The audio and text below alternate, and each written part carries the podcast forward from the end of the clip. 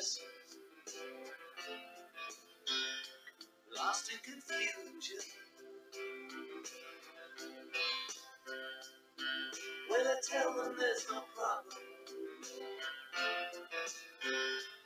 Only solutions. Hello, and welcome to another podcast from Access Brokerage Real Estate. This is Jim Parker, broker 770 265 7293, serving all Atlanta metro areas home buying and home selling needs. If you have any questions, give me a call 770 265 7293. The subject of today's podcast Eliminate the 1031 tax exchange law, and you solve the affordable housing problem. So, what is the 1031 tax exchange all about? Well, according to the Internal Revenue Service, when you sell a business or investment involving real estate property and you have a gain, technically you pay a tax on that gain. Well, the IRS Internal Revenue Code section 1031 provides an exception and allows you to postpone paying taxes if you reinvest that portion of proceeds in a similar property of like property, like kind property. The seller needs to identify the property within 45 days of sale that it intends to acquire in exchange for the 1031 tax benefits. The gain is deferred and not not tax free. Eventually, you may have to pay the taxes, but experience wise, these get rolled over and over merged over and over, and the deferment continues. The exchange can include like kind property exclusively, or can include a combination with cash, liabilities, etc. Both properties have to be similar enough to qualify as like kind.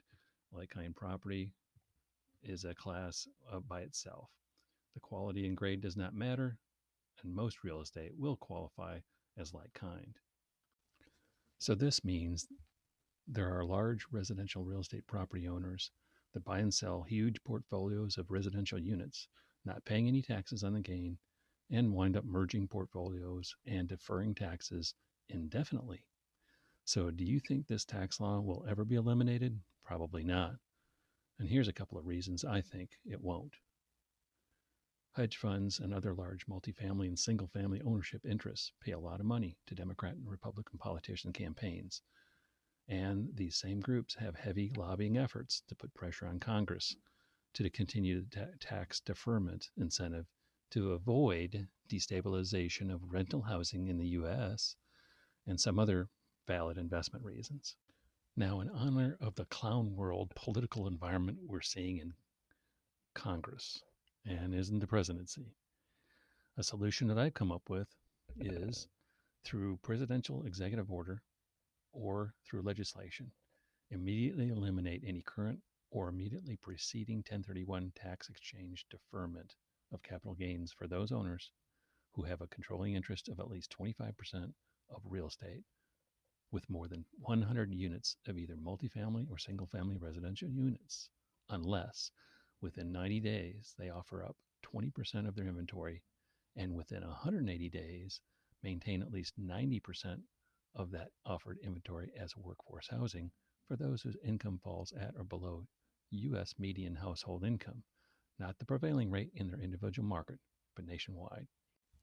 For example, a multifamily complex of 250 apartments must open up 50 or 20% of those apartments within 90 days of the law becoming effective and lease at least 45 of those 50 units, which is 90%, within 180 days of the law becoming effective.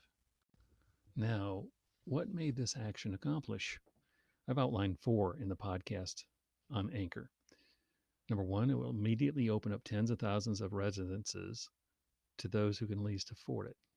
Number two, it'll stop the games by hedge funds and other large property owners of have, having to constantly trade higher and higher priced residential units and defer the tax through the tax, ex- tax exchange loophole, if you will, since that's a mm-hmm. popular term these days.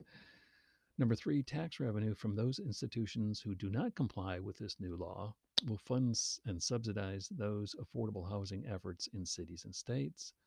And number four, modification of the total return on investment of these portfolios in the short run. But over the long run, the managers will compensate their losses through streamlined property maintenance and higher rental rates for those of the 80% who do not qualify for this affordable housing alternative. Thank you for joining me today and listening to the podcast. This is Jim Parker, broker at Access Brokerage Real Estate, 770 265 7293, serving all your Atlanta metro area residential home buying and home selling needs. Have a great week and God bless.